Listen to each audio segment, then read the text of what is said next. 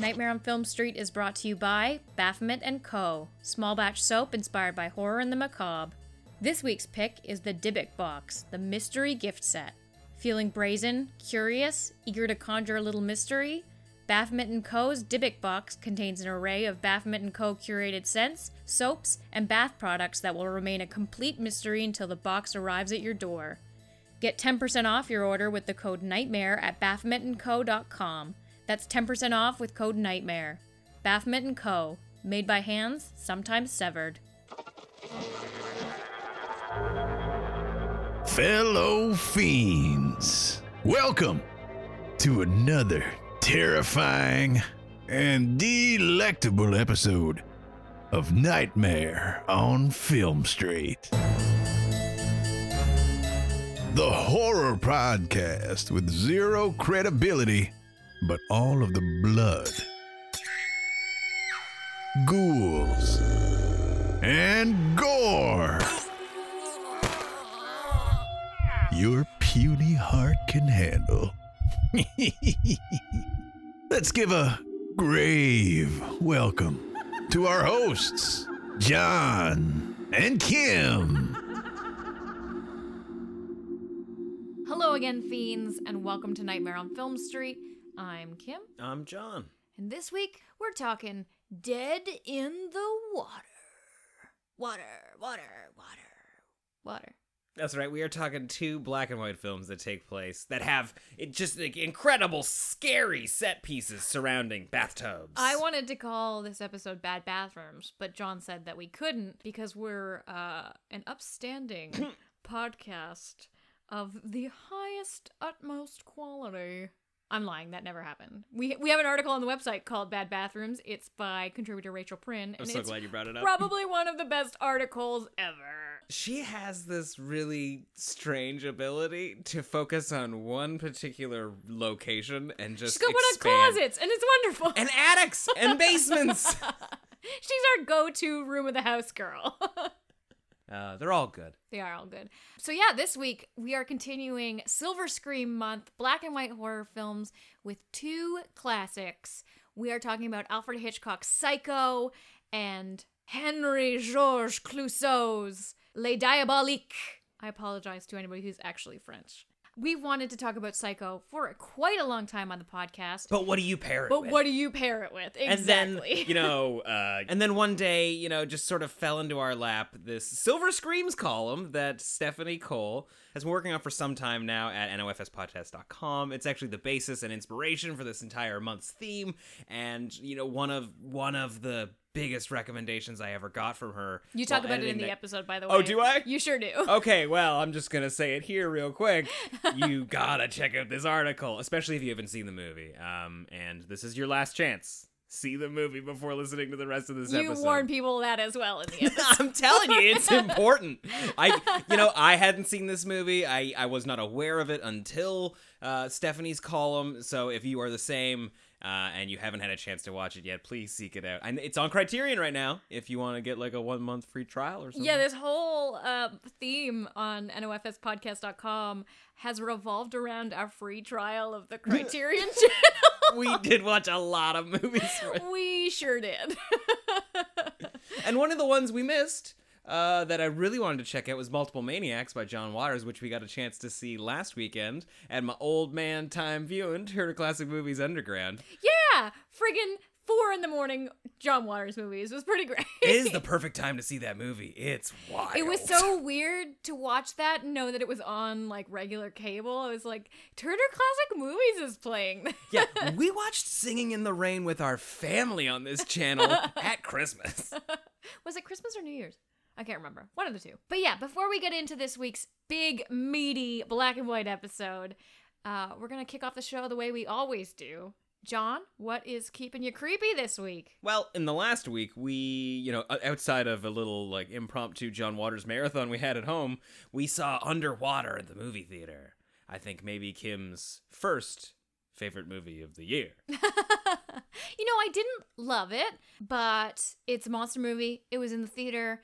It's got Kristen Stewart, who I really like for some reason, even though I don't know why. Uh, She's great. is she? yes!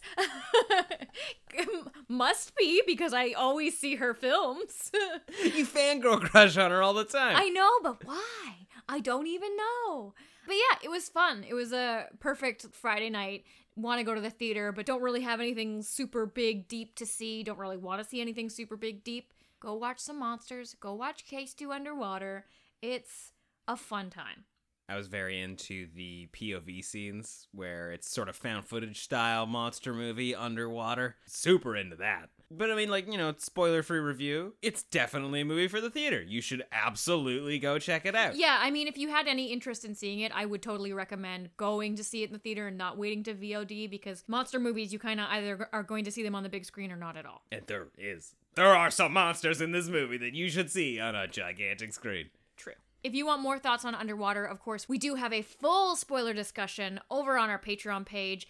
For those of you who want to support Nightmare on Film Street with a monthly pledge, uh, you can grab that right now, instantly unlock it, even if you're not a patron as of yet, over at patreon.com slash Nightmare on Film Street. And you just need to pick a tier and support the show. There's nothing in the movie theater this week, but next week, The Turning's coming. Uh, good old gothic classical ghost story. I really like the original, the story that it's based on. It seems like this one's updated, obviously a little bit more modern. We have the kids playing drums and stuff, so I'm assuming it's present day. I don't know if I'm gonna like it. I don't know that the trailer didn't win me over, so it'll be interesting to see how the adaptation fares. More importantly, though, another movie that's coming to the theater soonish. March. We're talking March. Not really that soon. In the grand scheme, of- I don't know when you're listening to this. It could be 2027.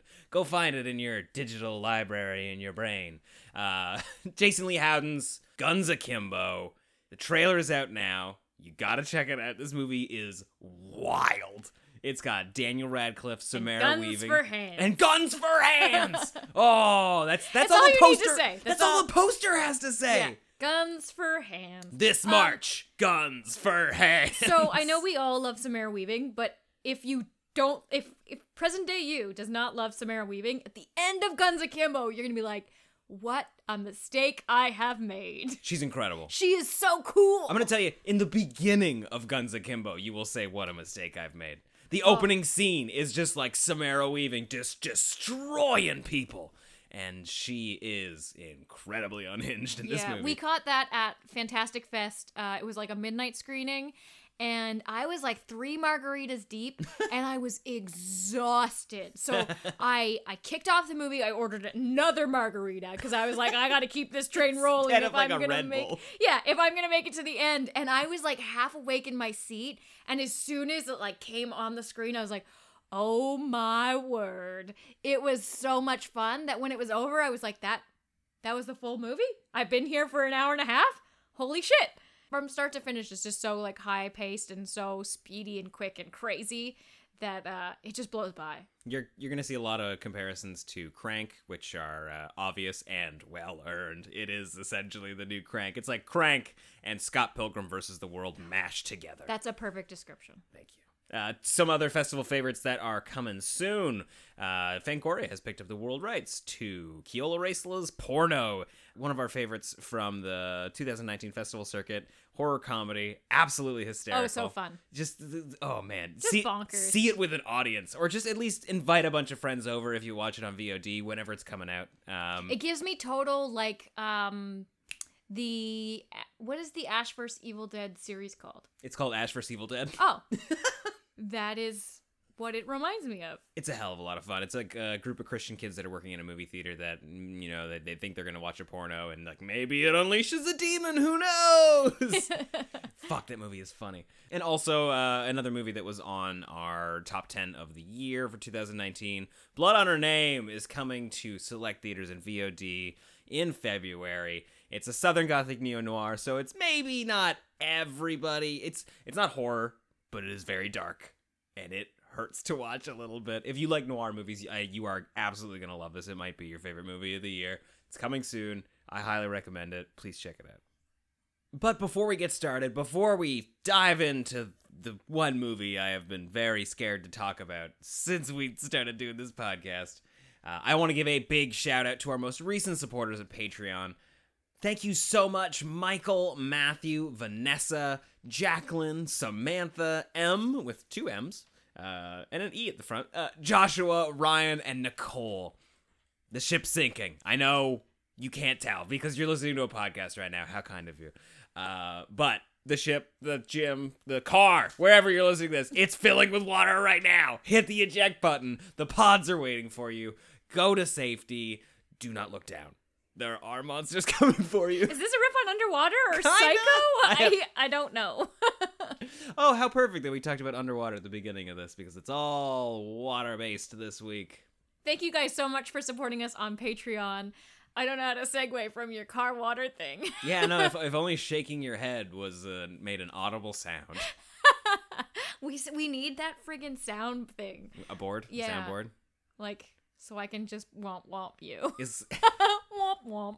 Okay, are you ready to talk about Psycho?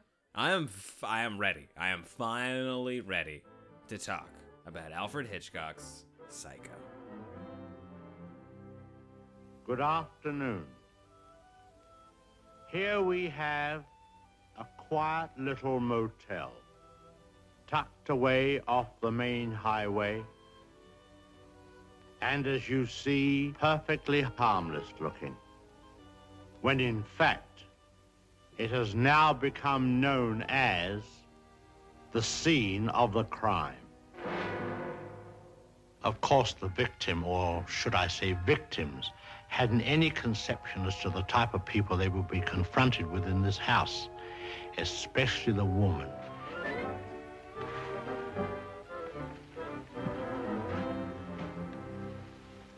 The bathroom.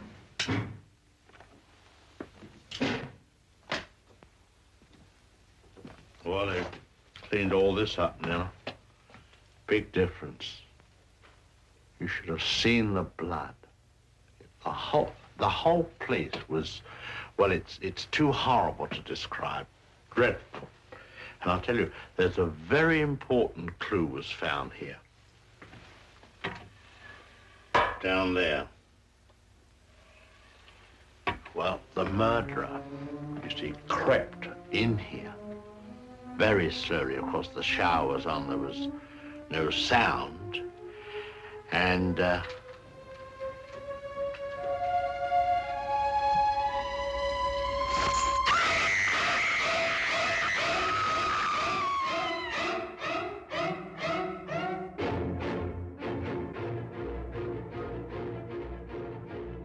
Psycho from 1960, currently sitting at 64% on Rotten Tomatoes, 8.5 out of 10 on IMDb, 4 out of 4 from Roger Ebert, 97% on Metacritic, 4.3 out of 5 on Letterboxd. Are you sure that Rotten Tomato rating is right? What's the rating? 63 64. Oh, that's that's be right. I'm gonna check. There's no way that's right. there is no way that's right. Rotten. I'm gonna guess ninety-seven percent. I'm gonna guess 94. Okay, opening it up, 96%. All right, somewhere in there. So you went over. Uh, I won by Price, is right, rules. Yep. Too much of the world is dictated by Price's Right rules. Oh man. it's like legal precedent now. Like, Yeah. all right, pull out the Plinko board. We're gonna settle how many years you're in prison for. Wow. Can you imagine? Minimum three, maximum ten. Like, you go get- over the cliff, it's the death penalty. Plinko, not cliffhanger. I was just thinking about how we could utilize other favorites. You're already on to different games. oh yeah. Season two of the courtroom. I want I want some more games. Oh man, I like that one where they used to like punch, and then they would pull out things. Is it punch a bunch? I don't remember. It's probably punch a deal. Or Puncho or something. I don't know. Puncho. so Psycho, yeah. the quintessential Hitchcock film. Agreed. It's this is definitely like the most notorious, notable, Of his films? widely known. A thousand percent. Well, I mean, once you get into Hitchcock, like once you get into his catalog, it gets harder and harder to call Psycho like the Hitchcock film, but that is definitely the um toes in the kiddie pool of Hitchcock. Like Yeah. you dip into Psycho before you get in the pool. Well, and I think that's just because you have seen Psycho before you see Psycho. Yeah, like especially for our generation, I know I knew Bates Motel before I knew what Psycho was because Bates Motel was just like this term that my mom would use all the time to like oh yeah, when was something was strange. or yeah, like it was like we're at the Bates Motel or like uh, uh, uh, like it It's was your just- mom's version of "We're not in Kansas anymore." that is so fucking cool. So it was just like a turn of phrase, and I always, unfortunately, like I don't know if I've told this on the podcast before. I used to think the Hotel California Hotel had Was the something Bates Motel? to do with Bates Motel because those are the only evil hotels that were in my tiny little brain. Those two, yeah. Um, it wasn't yeah until I was older that I realized like oh there's a whole movie attached to the Bates Motel like here's the legend. That's so great. Yeah. And I knew nothing of the beginning half of the film. I always just assumed, like, yep, creepy hotel. You go there. You can never leave. we never see anybody check out. Now, the the interesting thing about Psycho is that we talk about it as being a pivotal film in film history. There is a before Psycho and after Psycho, yeah. and no one after Psycho experiences Psycho. Like no one, n- our generation, Gen X, the lost generation before us, uh, none of us really understand why Psycho was so important at that time. We can see it and we can go, "This is brilliant. This is genius." Like we can throw all of the, you know, the the compliments at it that we want, that it deserves, but we never really understand why it was such a landmark film. Yeah, like it doesn't we it doesn't really get a chance to resonate with us the same way. Yeah. And I mean a lot of it comes down to the fun marketing and the the William Castle-esque showmanship that went around the release of the film and uh, all of the fun teasers and commercials and signage that Hitchcock himself was the face of about not spoiling it and you had to go at the beginning of the movie and all that stuff created such a good buzz for the film that there was like an electric buzz about seeing Psycho without ever needing the twist. Yeah. Yeah, yeah, yeah. And then the fact that the movie on top of that is like a monument of cinema. It was just like this perfect cocktail of like lucrative release and mind blowing cinema and a flushing toilet. right? Oh man. Well, I don't know why, but that's like the only point of trivia I ever remember about Psycho is that it's the first film to have a flushing toilet. I think it's also like the longest makeout scene or something silly like that.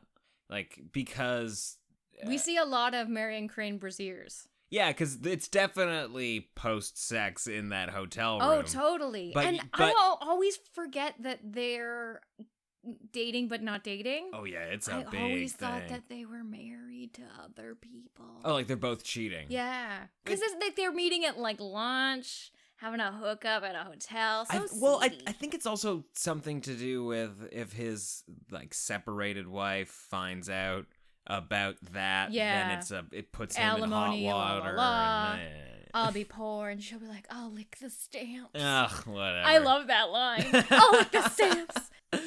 Oh, I Oh, love man. it. I It's love great. it so much. yeah, and like I I don't know when we're gonna bring it up in the podcast, but it's worth mentioning that Janet Leigh's a babe. Oh, Holy total shit! babe. Right? Ugh. Everybody's a babe. Hey, everybody. Yeah. Well, I mean, Vera Miles is in this movie. Come oh, on. Oh, I meant I meant Norman. He's a little boy in this He's movie. so adorable though. is adorable, like the attractive quality that you're looking for in people. He's so sweet though and Okay. good apart from like the murdering people and the borderline not borderline, the insanity. yeah, there's no. It's a borderline personality disorder. Uh, but it's dissociative identity identity disorder. my mistake. I think I just wanted to say that.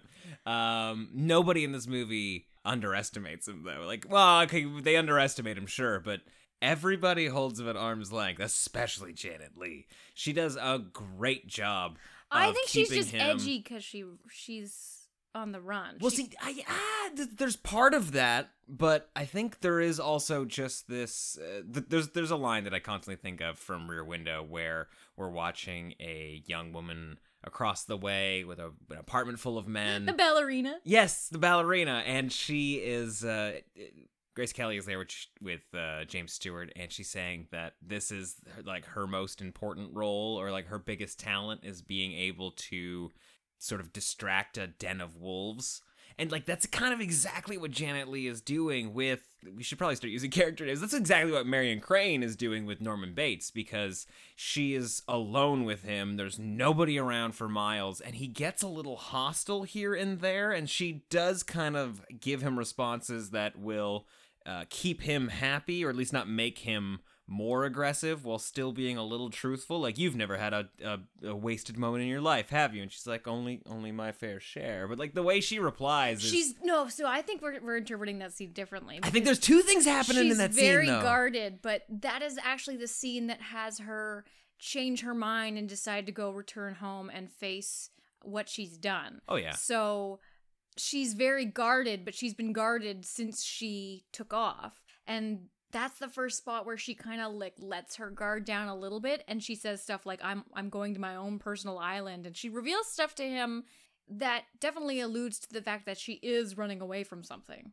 which is more than she's given anybody else on this trip. And I think it's because he's a sweet young boy who's vulnerable and from all appearances being taken advantage of by his mother. yeah, because he he talks about being in a bit of a trap of his own design. And you know how she wants to escape one of her own that you know maybe it's not too late to step out of, uh, but I love that line by the way. oh the whole thing is great. The that whole um speech he has about we're all just clawing at the air yeah, and, for and- nothing because everybody's in their own personal traps. It's for me, I think it sums up the movie perfectly because the thing about Psycho is that it is two different films that are stitched together at Bates Motel. yeah. and because Hitchcock loves his MacGuffin so, it's like a magic trick. We're watching the money for the first half of the film, and we're so focused on where the money is, and if the money's exchanging hands, that we don't see that we're we- we've walked right up to a serial killer. Yeah. And there's something so interesting about the fact that we have this full other story and this full other life of this person who just by happenstance becomes a victim to a serial killer who has his whole story and his whole other life. And there's something so like nihilistic about the fact that the money just gets ch- chucked in the trunk and he never knows about it. Yeah.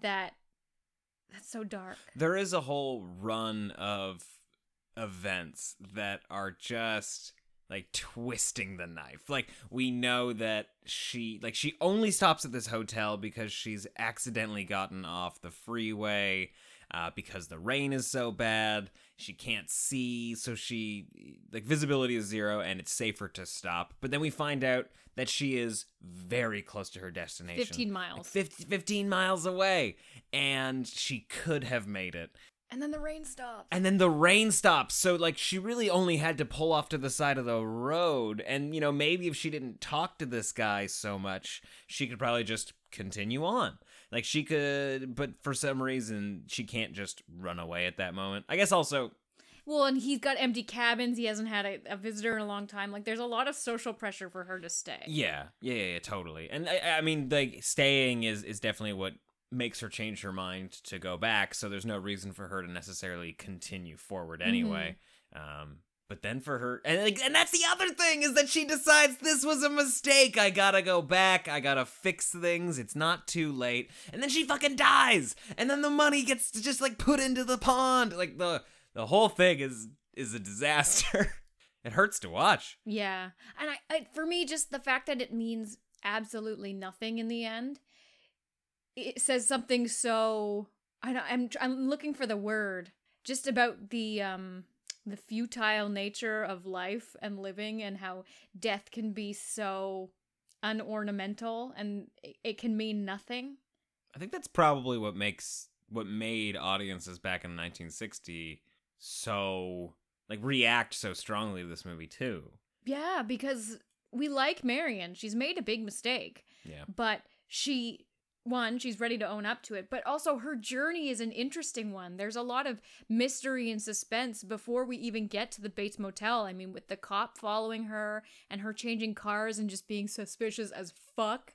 So I think we made a huge mistake pairing this movie with anything else cuz I don't have the restraint in me to not talk about every scene of this movie for an hour. I want to talk about that discussion that they had like y- while they're eating sandwiches for an hour. I want to talk about her and the police officer for an hour. I want to talk just about her facial expressions In the while she's driving Oh my god. forever. I, I love everything about this movie. Um, so no surprise, you can The probably driving- guess my rating.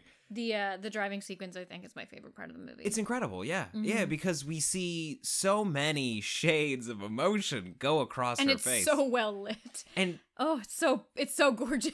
I've I've probably like Instagrammed only photos from that like stills from that scene. I've I, I've definitely Instagram photos from this movie before. I don't think I've ever done anything that wasn't inside that car. Like it's just always different expressions from her because we see her being very scared and nervous and regretful and then like relishing it. Like, yeah, I got away with it. Like it's Oh, the little smirk that comes across her face because she's she's driving, she's running away, and it's going through like the discovery that the money's gone. So it's it's her boss, and then it's her um coworker, and then the her sister. yeah, and then the rich guy who's who's talking about how you should have put it in the safe and la la la. And that- sh- that's she was smirk is- flirting with Yeah. me, and it's, it's when he was talking that she just like she's like, yeah, you fucking deserved it, Fuck like, you, and there's she's a little smug, and you're just like, Marion. Let's talk about the use of birds in this movie.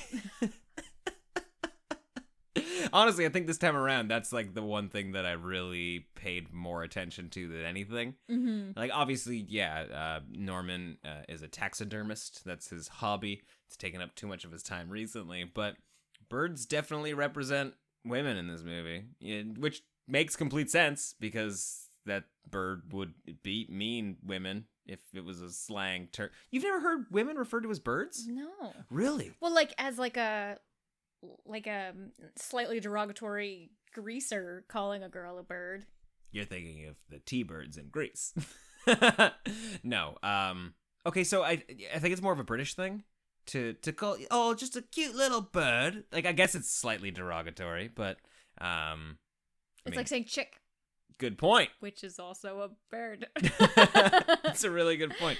Uh, but I mean, it's it's all over this movie, and I mean, so obviously Norman taxidermist taxidermies his own mother, but he's he's surrounded by birds and photos of birds. In well, it's office. also a sign too because he's got an aversion to. He says like beasts basically. He doesn't do mammals. He doesn't do anything with claws and teeth Ooh. and fangs and um oh yeah, right. the normal taxidermy. Oh.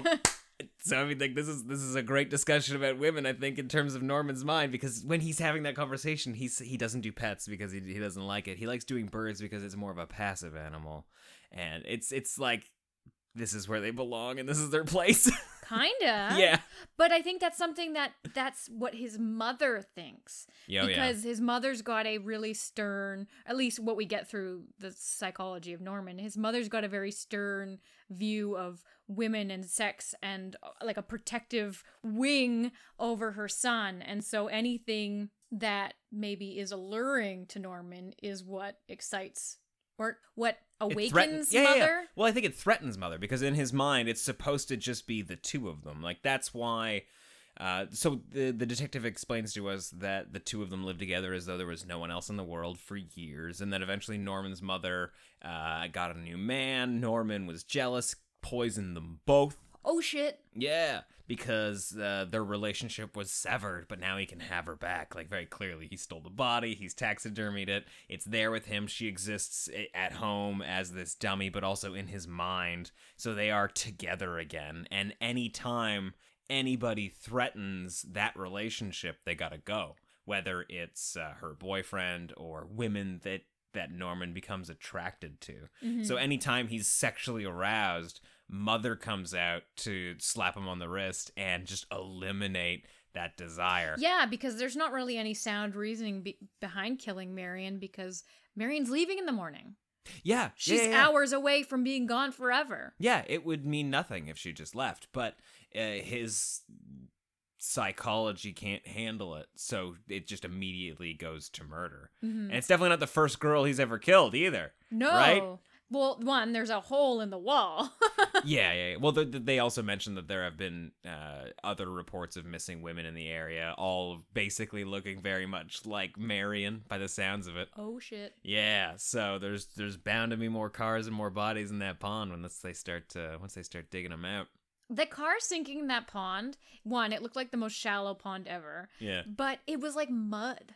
yeah, yeah. yeah. It's It it's was like, a bog almost. Yeah. Yeah. it's uh one of the greatest scenes ever ever and totally instrumental. Like that scene is the tutti fucking fruity scene in devil's rejects.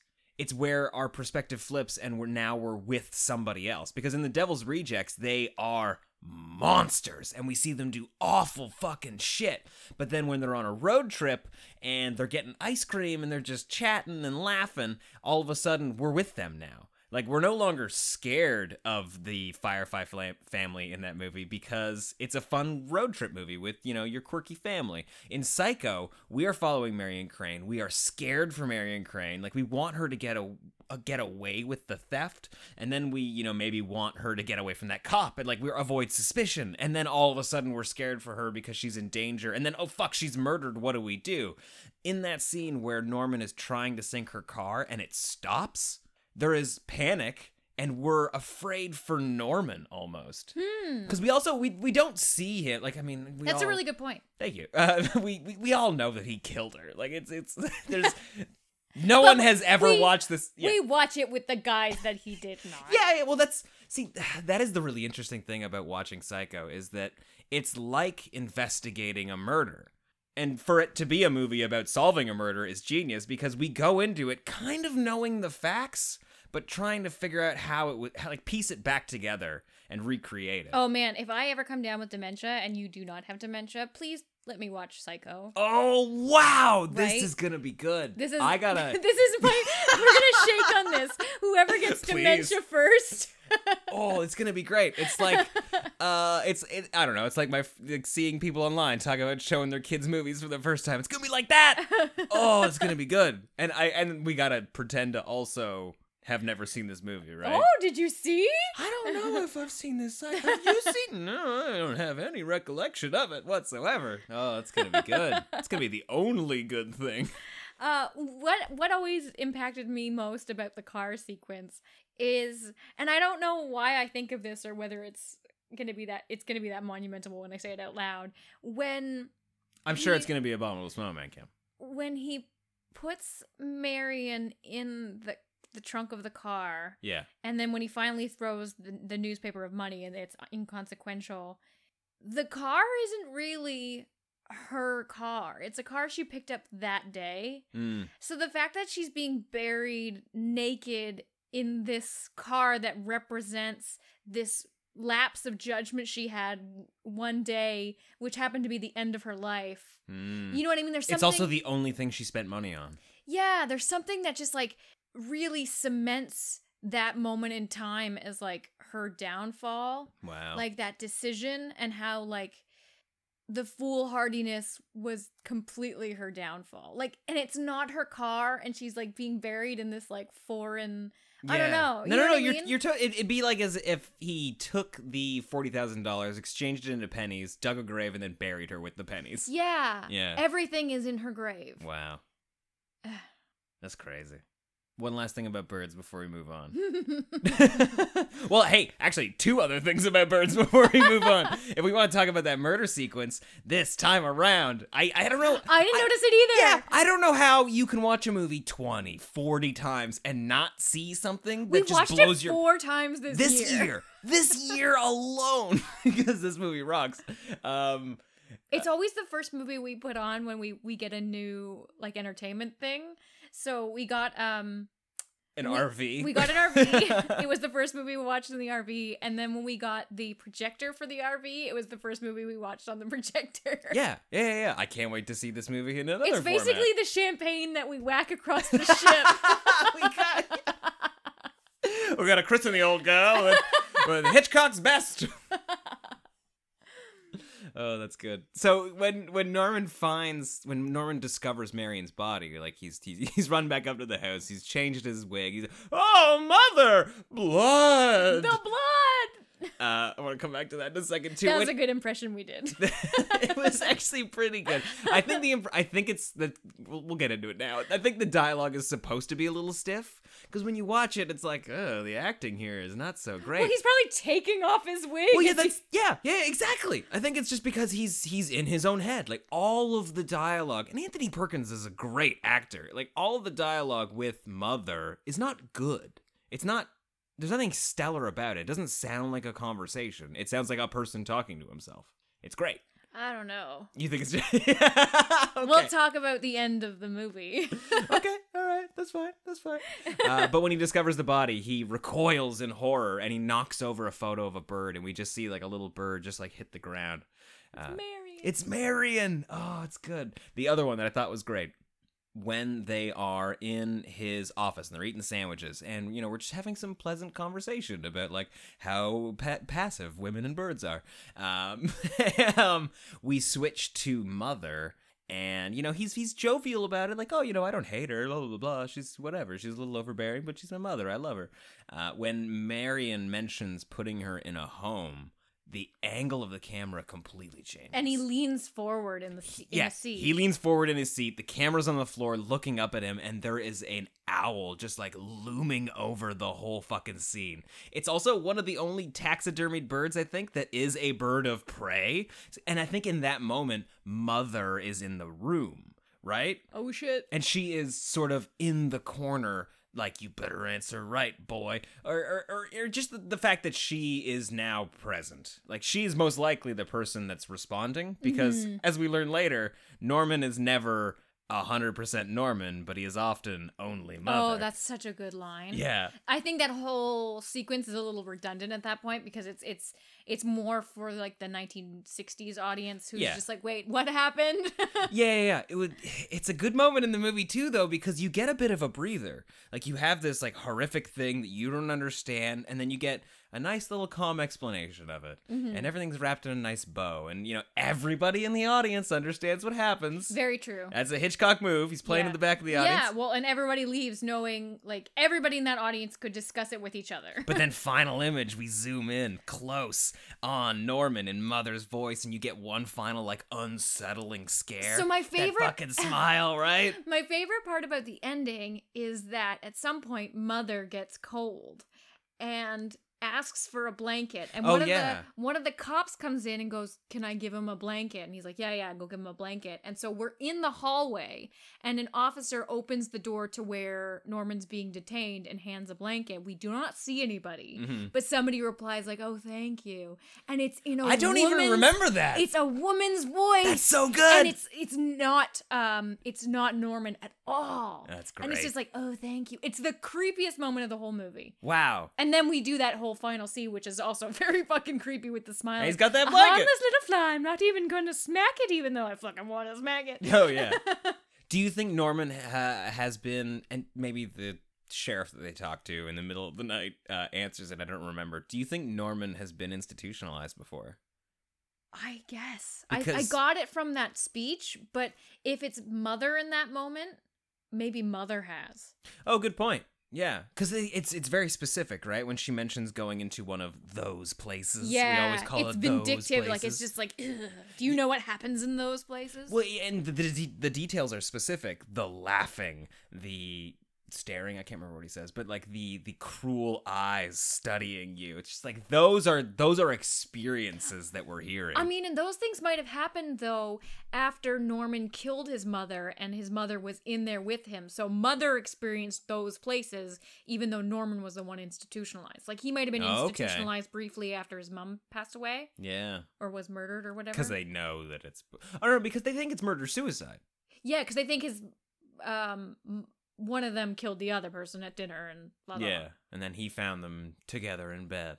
I like that he arranged the bodies, or maybe they just went to bed. I don't know. anyway, oh, fucking the um the sunken body shape in the bed when the sister is exploring the house. Yeah. Well, and she feels to see if it's warm is the thing, right? And there's no fucking way it would be. It would never be warm unless Norman's sleeping in it, which he probably is. He might. One other thing about birds.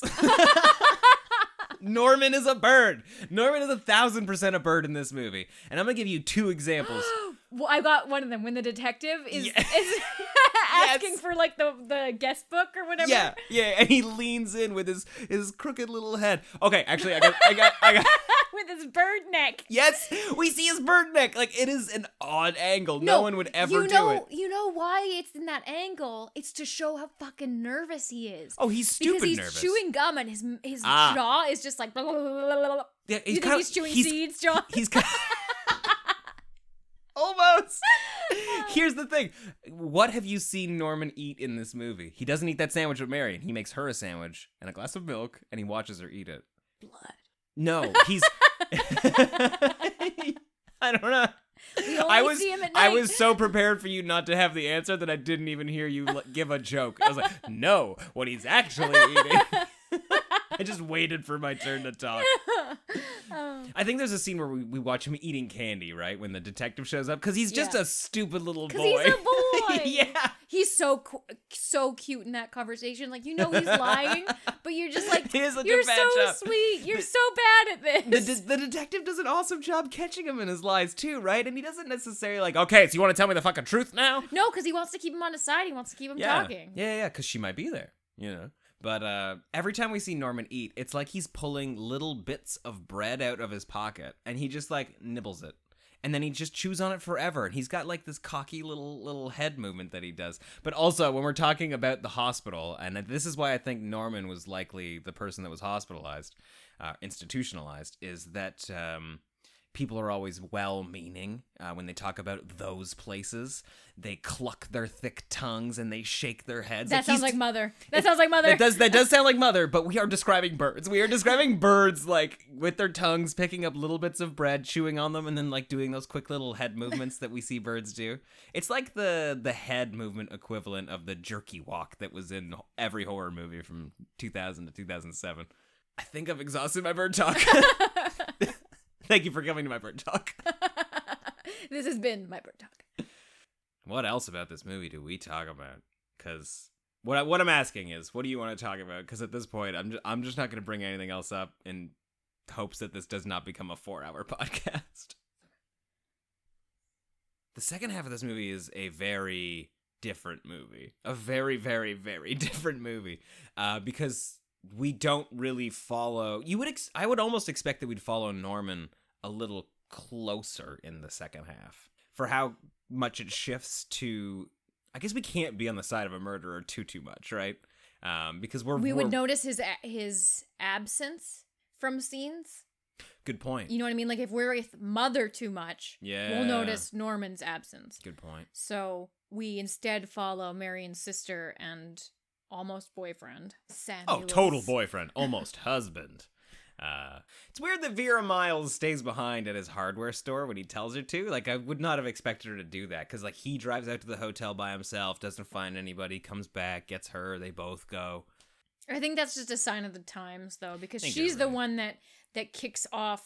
Like he said, he'd She be finds here yeah. in an hour, Yeah. and it's been three hours, and she's like, "So I'm going," and he's like, "Well, you can't go by yourself," and it's also like, "You're a woman, you stay here, and I'm gonna here. go." Yeah. And then he comes back, and she's like, "Well, we're both fucking going because you solved nothing." Let's wake up the sheriff. The sheriff is good too. I like the sheriff. The a lot. sheriff gives a lot of information. He also has one of the best lines in the film, and it's kind of an offshoot line because it's incorrect. It's not right. Well, and incorrect, I mean like it's inconsequential. Okay, um, yeah, yeah. What he says is if if Norman's mother is still alive, who's buried in that cemetery? Mm. And that's just a great line for a horror movie. Like, Yeah. regardless of anything, what a good line is Yeah. that? Also, Who did just we like, bury in that what- cemetery? Like, what the fuck movie am I watching at this point? If you're a 1960s audience, At this point, you're just like, where the fuck are we? you're like, where are there's we going? ghosts in this. I didn't. I didn't sign up for ghosts. yeah, like robbery, mothers that aren't actually paralyzed, ghosts. Oh man, there's no. I'm waiting for our generation Psycho because we missed the boat on Pulp Fiction. I think Pulp Fiction was the next Psycho. Like Pulp Fiction, like changed the fucking game. Like everybody that would have gone to go see that at a film festival walked out thinking like we're in the future now. Okay, here it is. Like wh- where is you know what it's gonna be? It's gonna be a 3D movie that has a movie happening in the background if you pay attention to it. Like that's what it's gonna be. It's They've already be- done that like with Simpsons though, with like the Bane movie. the McBains. That's so true. It's gonna be uh Quentin Tarantino's first horror film. Yeah, Quentin Tarantino's not going to do a horror film. I don't know. I don't think he will. He's got one movie left. If that. Fingers are crossed. He might not. He might just call it quits now. I don't know. What else is there to talk about? I mean, like, okay, we haven't really talked much about the shower scene. Everybody's seen it. It's great. I love it. Uh, Do you want to talk about the shower scene? do you? I don't really know what to say other than that it's wonderful. Yeah, right. If you haven't seen the 7852 documentary that analyzes eh, all of the it, it's 78 shots in 52 seconds, which is the entire length of the shower scene. It's an incredible documentary focusing just on that that moment in this movie. Um, and I'd highly recommend. There's nothing we can say that they haven't said in that, and it's it's Yeah, unfortunately, I think because it's such a an, an infamous scene that it's really hard to watch it without bias. mm, So I really tried to watch it not expecting it. You know what I mean? There's no way to do that, but but to try to trick yourself in watching it. And um, the moment when the door opens and the gray hair comes in with like the knife held high, like that is such a scary moment and i i can't even imagine what audiences first experienced when they saw that because it was probably like a record scratching just being like wait a minute because that's not the movie they were watching up until that point no. And I mean, if they had been seeing the promos for the movie, that might have also been a strange moment. Like I don't know. Like it, one, it's like you don't expect Janet Leigh to die at all. Like, No. she's your lead. yeah But the trailers, for maybe lack of a better term, for this movie, where Alfred Hitchcock was sort of like walking everybody through the sets of Psycho, like he gets to the bathroom and he talks, oh, and the blood, oh, I can't talk about it. And then he rips the shower curtain open and Janet Leigh's there and she screams. So there almost had to be a moment where you were like, wait a minute, this is that bathroom. We can't, no, this can't be it. Like you had to know it was coming to a degree. But I think maybe I don't know. I don't- honestly, I don't really know what trailer culture was like back in the '60s. Yeah. like maybe maybe most people didn't know what they were expecting because it was like, oh, new Alfred Hitchcock movie, let's go see it. I love that brand. and uh the shot obviously like I, i'm i'm preaching a broken record here but when um we pull out of her eye like it's the drain Oh yeah, and it's the like the photograph It's and, amazing. oh it's also similar to Vertigo. Like I wonder if he has this this interesting um parallel that it likes to draw between spirals swirling drains and eyeballs because it's all over Psycho. But Mhm. I mean, that is that movie is more about like a how you perceive reality. vertigo Yeah. what would you say of the entire film is your favorite Mm, moment or visual Damn. That's very hard. I think I know what yours might be, so I'm not gonna bring that one up. Because I'm asking you the same question, obviously. Um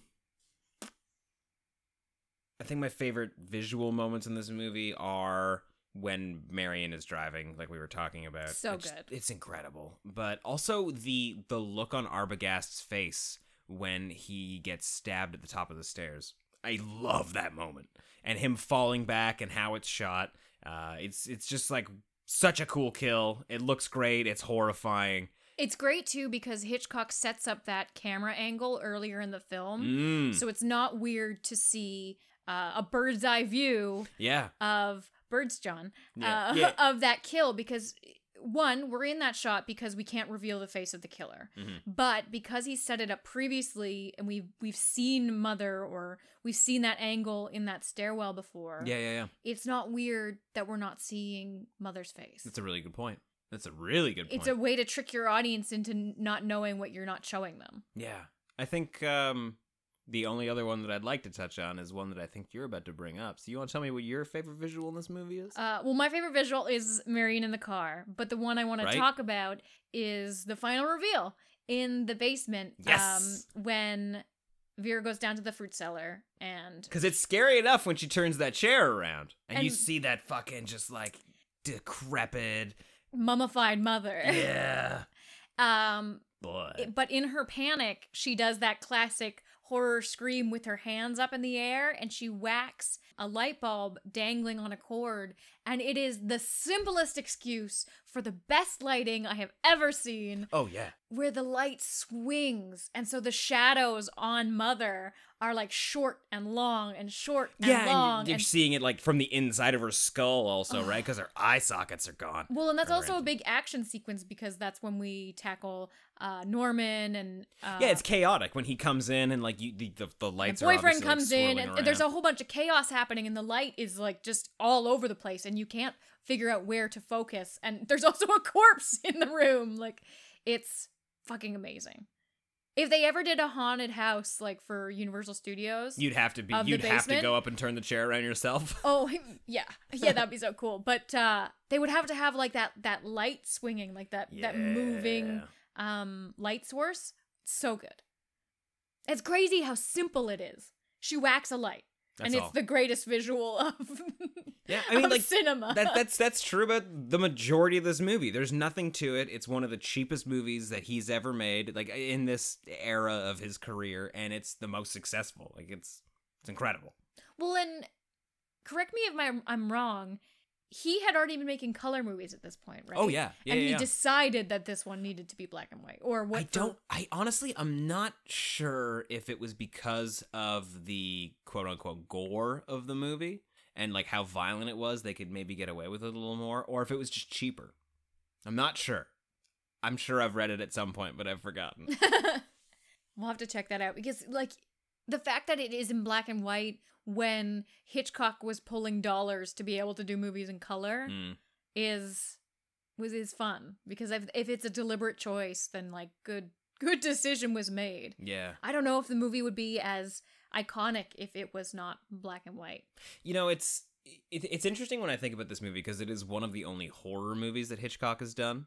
Um, and obviously, like he's a master of suspense. We know that, and how he builds tension and suspense is is incredible. And um, to see him utilize that in horror, it's just like there was nobody better suited to make a movie like this.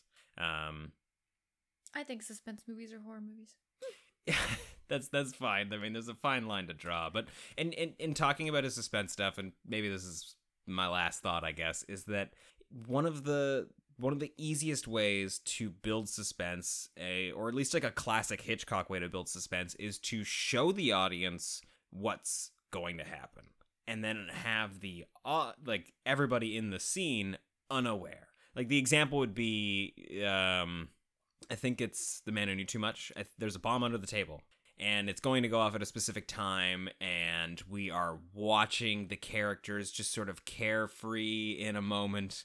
Uh, and it's building toward that, and it's it. There's tension for us because we know they need to get out. We know there's danger, but they are unaware of it. Like that's that's just great suspense. Mhm. In a movie like Psycho, though, it's almost the exact opposite. So if you're used to seeing Hitchcock's suspense movies, you are maybe waiting to get the info before the characters, but that never happens. Yeah. You do get a sense of unease. And there's so much attention paid to the money. There's so much importance on the money. Yeah, so you're keeping your eye on it. Yeah. it's a magic trick almost, right? Because there's the it's it's the distraction um, before the prestige. Uh, and uh, yeah, you never you never get that moment. You are always one step behind this movie, and that's probably why it was so fucking scary in 1960. And to be honest, today this movie still fucking works. Yeah, it's amazing. So, I'm going to give it a 4 out of 4. Yeah, I think it's pretty obvious. I'm gonna give it a four out of four. Also, Kill Surprise. yeah, Um, but moving on, we are going to talk about a first time watch for both John and I. yeah. This movie is said to have inspired Psycho, uh, Mhm. particularly the iconic bathroom scene. Yep, and you know this this movie also boasts uh, an ending title card that says "Don't spoil it for your friends." So we're going to talk pretty openly about it, but if you don't want to know, if you don't want to know anything about this movie before we spoil it for you, I'd highly encourage you pause this episode and watch Le Diabolique.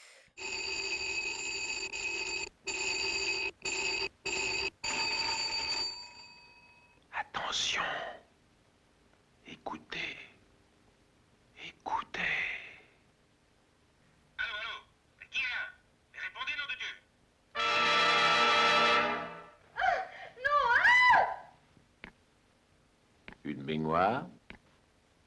Diabolique. Un costume d'homme. Diabolique. Une malle en osier. Diabolique. Une piscine.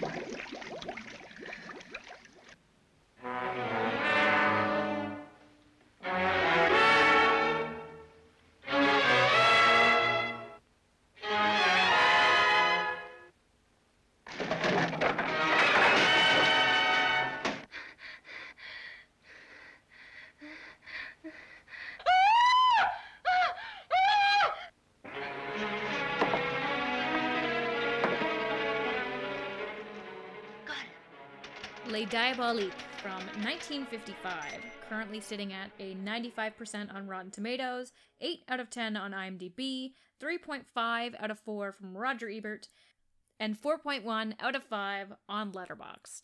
I didn't realize how well paired these movies would be. We were given the idea for this uh, this double feature actually from our contributor Stephanie Cole, who has a great column uh, called Silver Screams about black and white horror movies, and she had done a piece on La Diabolique uh, and talked about Hitchcock's inspiration and you know how it was kind of like a movie he wanted to make but couldn't.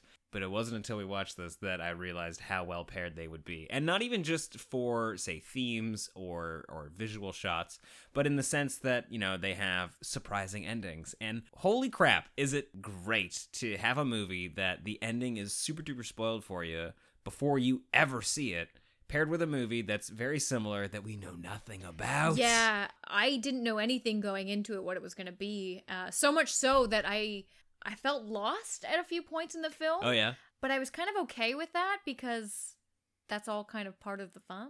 Yeah, this movie really kind of takes you on a journey, and you just got to go with it. Yeah, like it's it's quite a long film. like, Maybe even too long.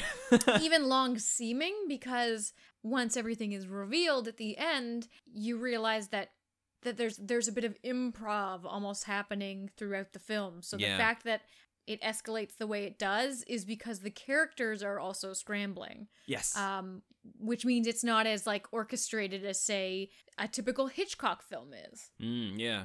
So uh, if you're if you're unfamiliar with it, or it's been a while since you've seen it, Melissa and Nicole are uh, mistress and wife, respectively, to a horrible asshole of a headmaster at a school named uh, Mikkel.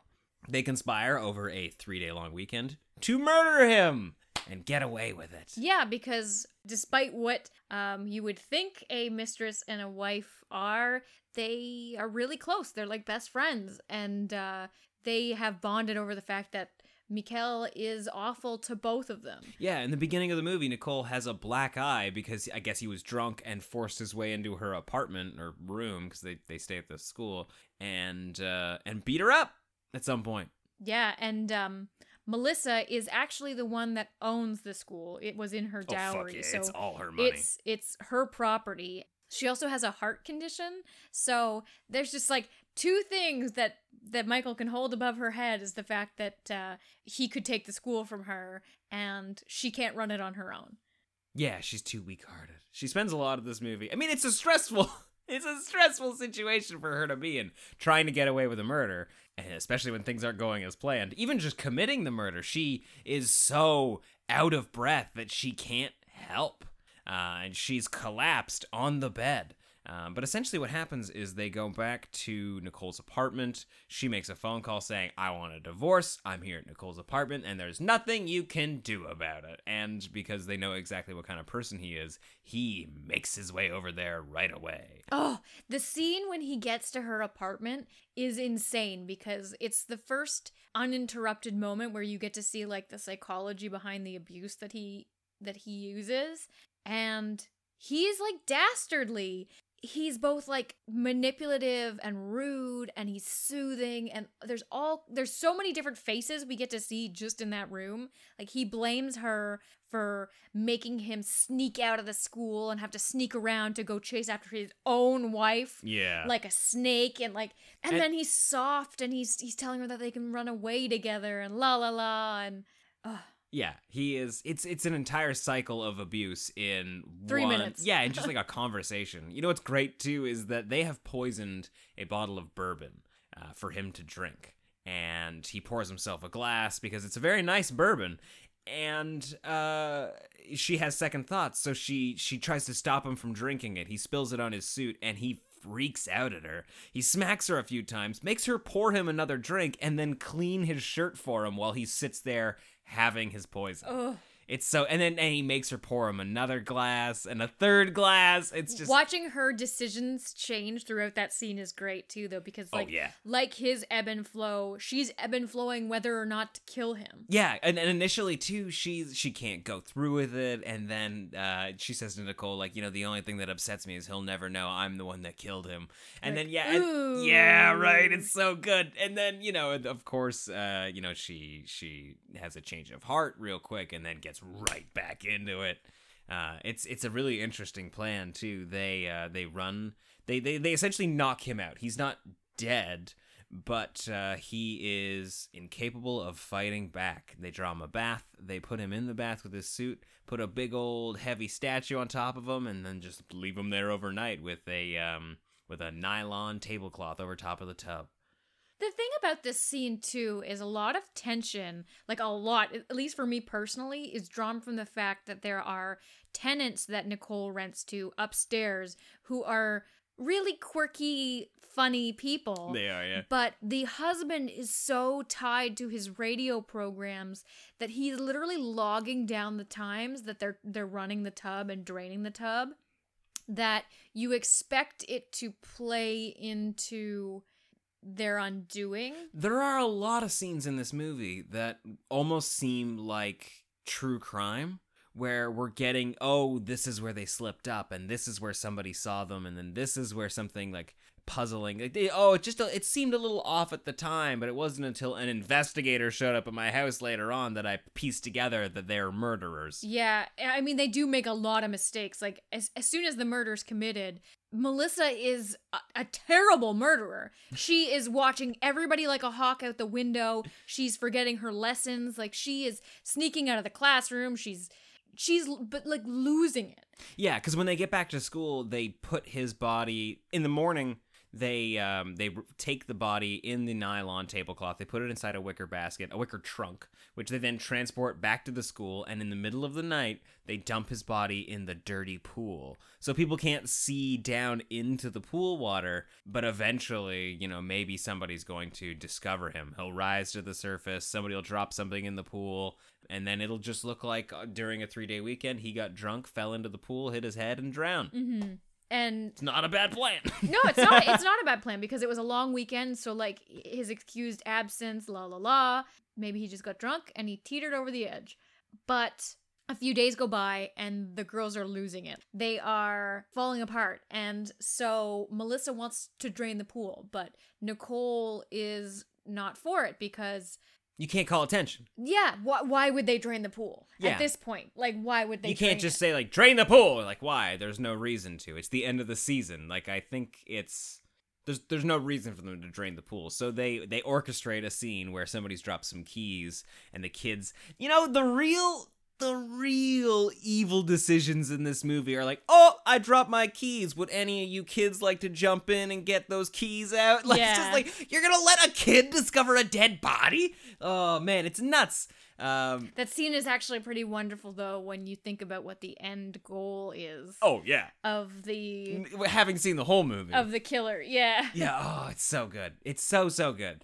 But yeah, the kid goes down, does not get the keys, uh, but he does discover the headmaster's lighter and no body. He never like he doesn't come up and he's just like, "Oh my god, guys, I'm scarred for life," and I'll, I'll be talking to a therapist about this for years. He just found a lighter, and then they go back to class.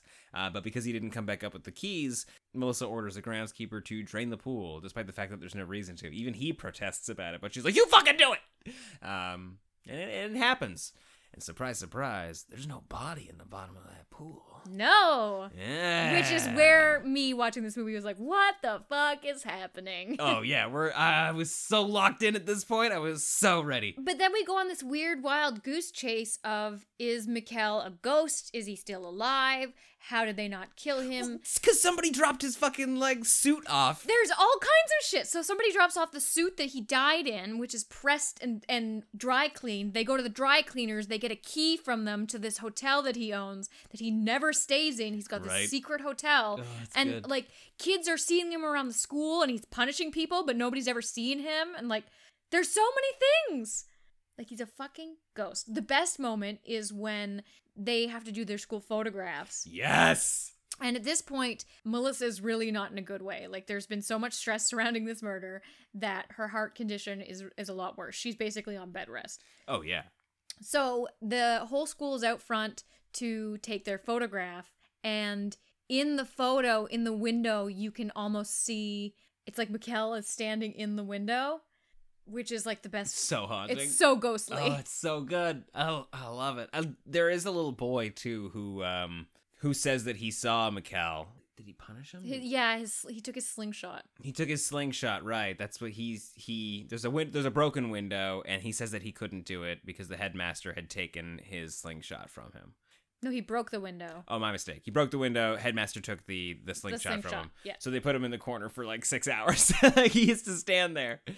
There's something I can't remember. There's something weird about that kid at the beginning of the movie too. I can't remember what he says, but they accuse him of being a liar, and that he's always telling stories. Mm-hmm. And so, in one aspect, you think, okay, maybe maybe he is just making this up, but maybe he's not because we did fucking just see his face And the in suit. that photo. We have and the the suit. it's the it's the suit that he was definitely drowned in. He's not walking around naked. We know that, but he's got to be somewhere. And maybe he's he's just toying with them because he knows at any time he could get them charged with attempted murder. Mm-hmm. But then a naked body shows up in the docks, right? And Melissa goes down to the morgue, but oh, not Mikkel. Uh, but it is unfortunately where she finds a very pesky detective Yeah, who he's a retired police officer. just and, hanging out at the morgue. and but he is perceptive because He is. He's immediately suspicious of why she jumped to conclusions to assume that her husband may have jumped off a bridge. And he's got all of these interesting like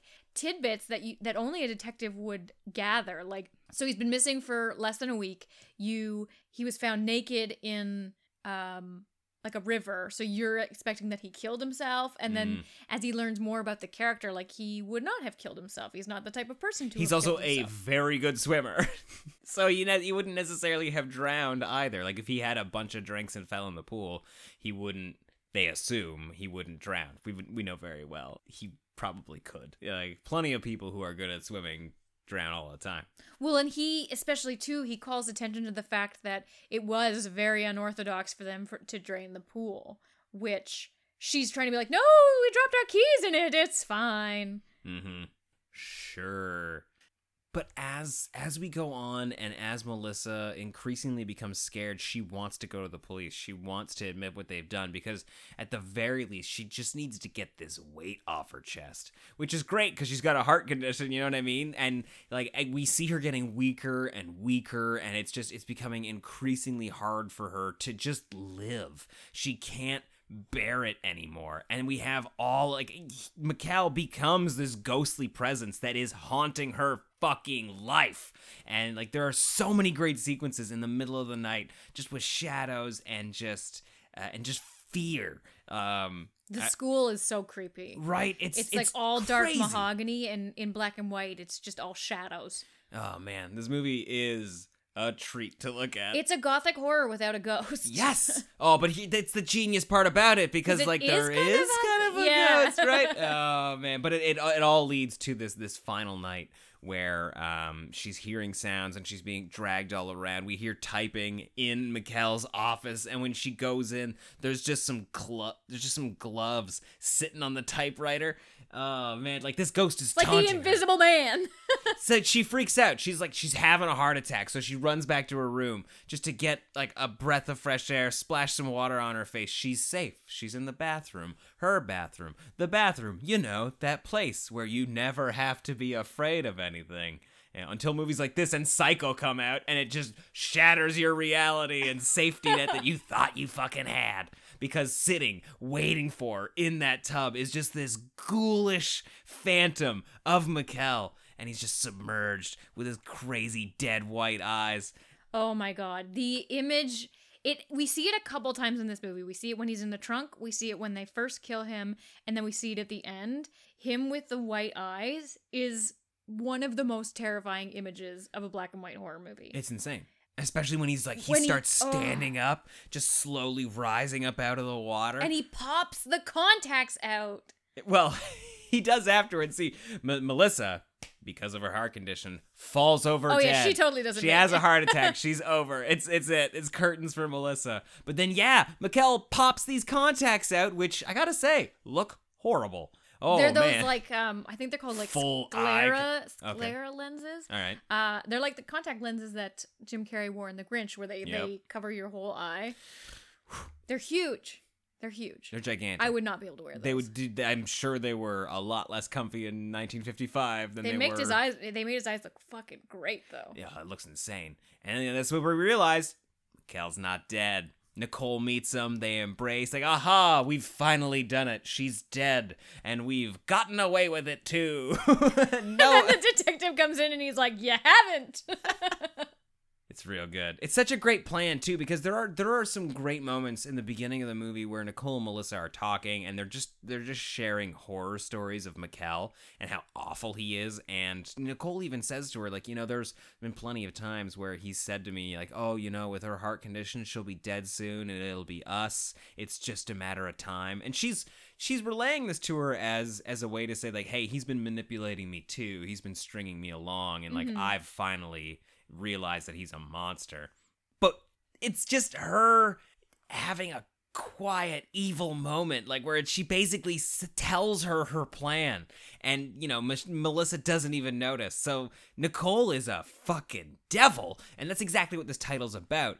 It the La Diaboliques the devils. We think that it's the two women who are killing this guy but it actually turns out to be him and Nicole who are in this really long crazy con game of killing Melissa yeah, the moment that stands out for me, particularly as the most devilish or the most fiendish, is when Nicole throws the keys in the pool for the kid to swim, potentially discover the body. I'm so glad you came back to that. because Melissa is pretty much the only one at the school that fucking loves these kids. That's she true. is so sweet So and true. kind to them. I mean, we don't see much about Nicole interacting with the kids um, tenderly, but uh, the two male teachers are they're just rough around the edges, and Mikkel's just an asshole. So Melissa's really the only one here, like really um, vouching for them and caring for them. Yeah. And you know that they love her too because when she's sad and she's not feeling well, like all of the kids go from being wieners to like standing and being sad and behaving. I actually thought there was a time jump where, oh, okay, they've discovered The body They've discovered his body, and these kids are very sympathetic toward her. No, they're just reading her face. she's just sad, and they're just oh, so they're great. just sad too. They fucking closed the school after she dies. I mean, like,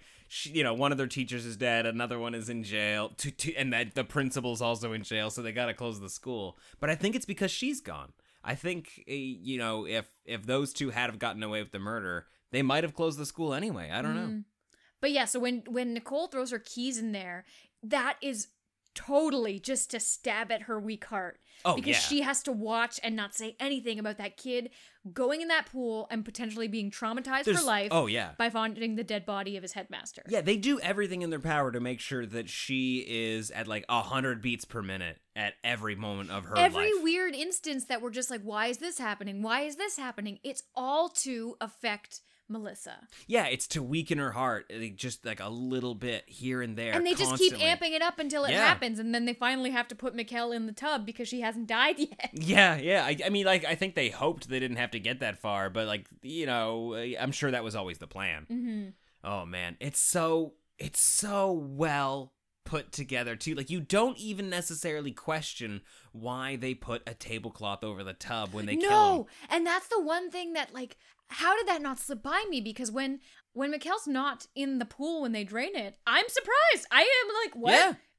He was definitely dead. Like they definitely drowned him. They put a heavy statue over him. He was passed out. He was submerged. Like nowhere in my mind was like was I thinking he wasn't drugged. As soon as she put that tablecloth on, his head was above water. Like I oh, didn't. Oh, yeah, totally. it didn't even come to my mind. Yeah, he needed to get his head above water to put the contacts in in order to be able to breathe.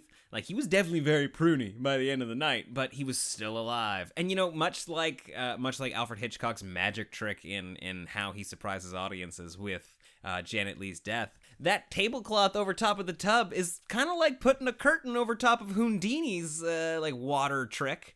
Um, That's so true. yeah, like I, ah, it's so good. It's such a small detail, and you feel you you, you don't feel stupid at, at, after watching it, but you you feel outsmarted, because it's Yeah. it's such a small little And thing. I think I underestimated it because of almost like decency because for the time like there's a guy drowning in their tub they don't want to bear it so they cover it with the tablecloth which they're then eventually going to use to wrap the body in yeah, but for like decency's sake oh of course they're going to cover it they're going to turn off the light they're going to close the bathroom door yeah, Like, but that just but felt like, the, so the faucet, normal. The faucet still drips. Ugh.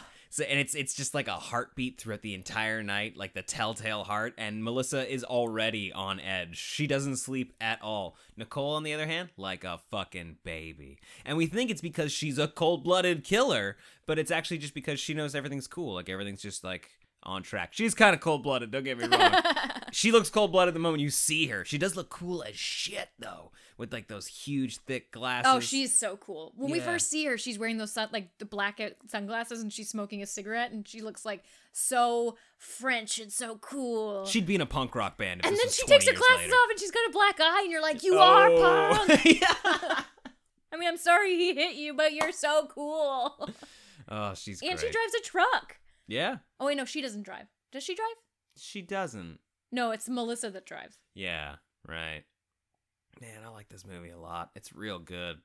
It's real long though. I found it quite long. There's a lot of I don't know. It's almost two hours. It could have been an hour and a half. Like there's and like th- those scenes we're talking about, are like with the tenants who are marking down the specific times. They're at a gas station and people see the crate and people see the water coming out of it. It's we are establishing witnesses. and errors and mistakes Yeah. made, and yeah, and like at one point when they stop at the gas station, a drunk guy tries to get in the car. Oh, he fucking gets in. and it's a really tense moment but the fact that it doesn't when they introduced the detective i assumed all of those previous instances were going to come into play into um, them being foiled Yeah, all the dominoes have been set. He's there to knock them over. yeah like all he needs to do is get a hunch go to nicole's apartment and knock on the upstairs door Yeah.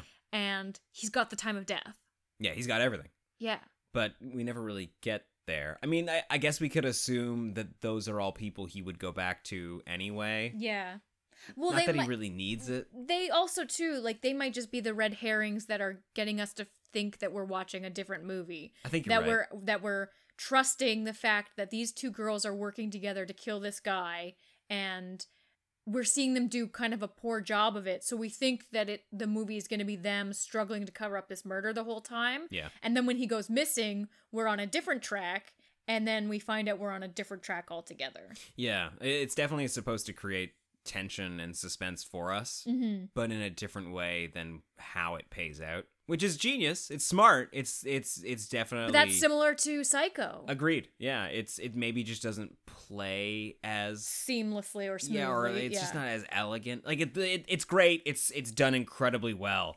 um, there was one more scene that I wanted to talk about, and not like as part of any big big theme or anything. Just something that really resonated with me was when they. It's the night before the vacation, so they're all having the last meal, and it's some fish that they're all like whining about, Yeah. um, because fish, ew. And Well, they also they're buying cheap fish. So it's like the fish is not good anymore. Yeah. yeah. There's a lot of discussion about the food. But there's a really extended sequence where Mikkel is making Melissa swallow the fish. yeah, and it's in front of everybody like it's in front of all the male teachers it's in front of nicole his very public mistress and it's in front of the entire student body. And i think he's one he's forcing her to do it to exert power over her but two because if she's seen eating the fish then all the whiny kids will eat the fish and not complain. Oh yeah. but it's so drawn out and uh, melissa is so uncomfortable with the fish in her mouth and she doesn't want to swallow it And nobody it- says anything. there's so much shaming of her in that moment and we're just on her trying to like struggle down this fish it's so uncomfortable Well, he also makes them kick the kids out, and then everybody leaves, and then once they're gone, he, he like rapes beats her, up Yeah. uh, or rapes her. so what ha- it, it all happens off camera. We just hear a scream but he says uh you know ah a, a long weekend a three day honeymoon. And then like he steps off camera where oh she is. ew. Yeah totally. I thought he i just, think like, he is being so cruel to her because he has to make her because she's such a good person. He really has to make her want, Want to, to kill, kill him. him. and even like she still requires more convincing constantly. So he does everything in his power to be an absolute monster to her and i think he enjoys every minute of it. Yeah the the scene eating the fish was like so uncomfortable because it was so like the fact that he, he's abusive to her is is no doubt but the fact that he's so he's able to do it publicly like there's there's something so grimy about that. Well also all the teachers know that he has a mistress every it's so public yeah, it's like, oh, look at this, the wife and the mistress, friends, how strange. Like, oh man, ooh, so like it. weird What do you think of the little kid in this movie? Because the final, the final moments of the movie are uh, the kid has his slingshot back, and he says that Melissa gave it to him. i i kind of like it because it's kind of got a happy ending the bad guys are caught i mean melissa is dead but perhaps she's haunting the school she loved so much Yeah, yeah, oh she's definitely dead yeah pff, maybe. i think she's dead but i think she's a ghost maybe it's Be a gothic alright. horror it needs a ghost That's a really good point. Yeah, I think, I think having that moment there makes it uh, makes me the, the biggest question it asks for me is whether or not he actually saw uh, Mikkel. That's that's the thing that it leaves me with. oh is that maybe he did just lie and he was just Maybe an he did added just lie, yeah. to the story just because of his personality Yeah, because like everything is there to ratchet up the tension and to make her more scared. And not that he really knew that he was a part of it, but maybe he inadvertently was, and they they just rolled with it, right? And how would they necessarily know? Um, at least Nicole, like she wouldn't. the slingshot necessarily. was in his office That's a good point. and melissa saw it My mistake. sorry john That's okay, but I do like that kid a lot, I- I think it's a great moment to end on because it does add. It does put a question mark on it. Like, yeah, it's Mhm. just like, yeah, maybe maybe there is more happening. I mean, that's a great ending, but the final shot where we see the uh, "Don't spoil this for your friends." Oh yeah, there's something card. so wonderful about seeing something like that. I wish all movies had that fucking card. And I mean, the trailer for this movie also says in 1955, no audience members will be permitted after the film starts. So Oh, you want to talk about inspiration and shit? I mean, like, there's even more to it. Like, I think, I think maybe we're looking into it a little too much on the Criterion Channel. Uh, if you're subscribed, or probably on the DVD also. Um, there is a bit of a featurette where uh, we have some filmmakers talking about the comparisons between Psycho and La Diabolique, and I, at some point, they get a little thin. I, I think, but um, I think there's some great comparis- comparisons, and we know that Hitchcock wanted to adapt um, the novel for which this is based, but he did not. He wasn't able to get the rights Yeah. in time. And like these two guys, you know, you know, like across the pond making suspense films together. Hitchcock was very influenced by French cinema and Italian cinema. so there's definitely connections to be drawn, but I don't know if Yeah. we we The- the see one- a lot of mirroring between shots like the hand going over the tub and the girl clutching her heart versus clutching like i, I think it's all kind of coincidence but uh the fact that psycho hinges on an iconic bathroom scene and le diabolique hinges on an iconic bathroom scene like that i can see as being a huge The one up that La Diabolique has is that it hinges on two bathroom scenes. but the final bathroom scene the final bathroom scene, yeah. They are they are great set pieces. They work so well beside each other, and I I hope you guys double featured these movies. I had a great time watching both of these back to back, uh, and I hope you did too. Which I think is a good spot to get into ratings. Kim, I'm giving this movie a three out of four. What are you giving it? Um, I'm going to give it a two and a half out of four. Two and a half out of four. Simply just because it it was a little long for the payoff. yeah, yeah. Um, the the scenes with the white white out eyes, Mikhail was so spooky. Oh, fuck. So wonderful. And it was fun watching a movie and questioning a lot. Like I haven't had that experience in a really long time, so I'm glad I didn't know very much about it going in. But Yeah. yeah, it was just it just felt very long. It it took a while to lead to where it was going. Agreed. That's that's exactly what stops me from from giving this a four out of four. I think there are bits of the movie that either don't necessarily need to be there or need to be expanded on a little more. And I think we're maybe probably supposed to assume that that's all happening after the credits with the detective. That's his own story, but it's not important to us right now. Mm-hmm. Um, but I do like what you, you said earlier. I think that's that's mainly to trick us into thinking we're watching a different type of movie, which makes me kind of appreciate those scenes more now in retrospect.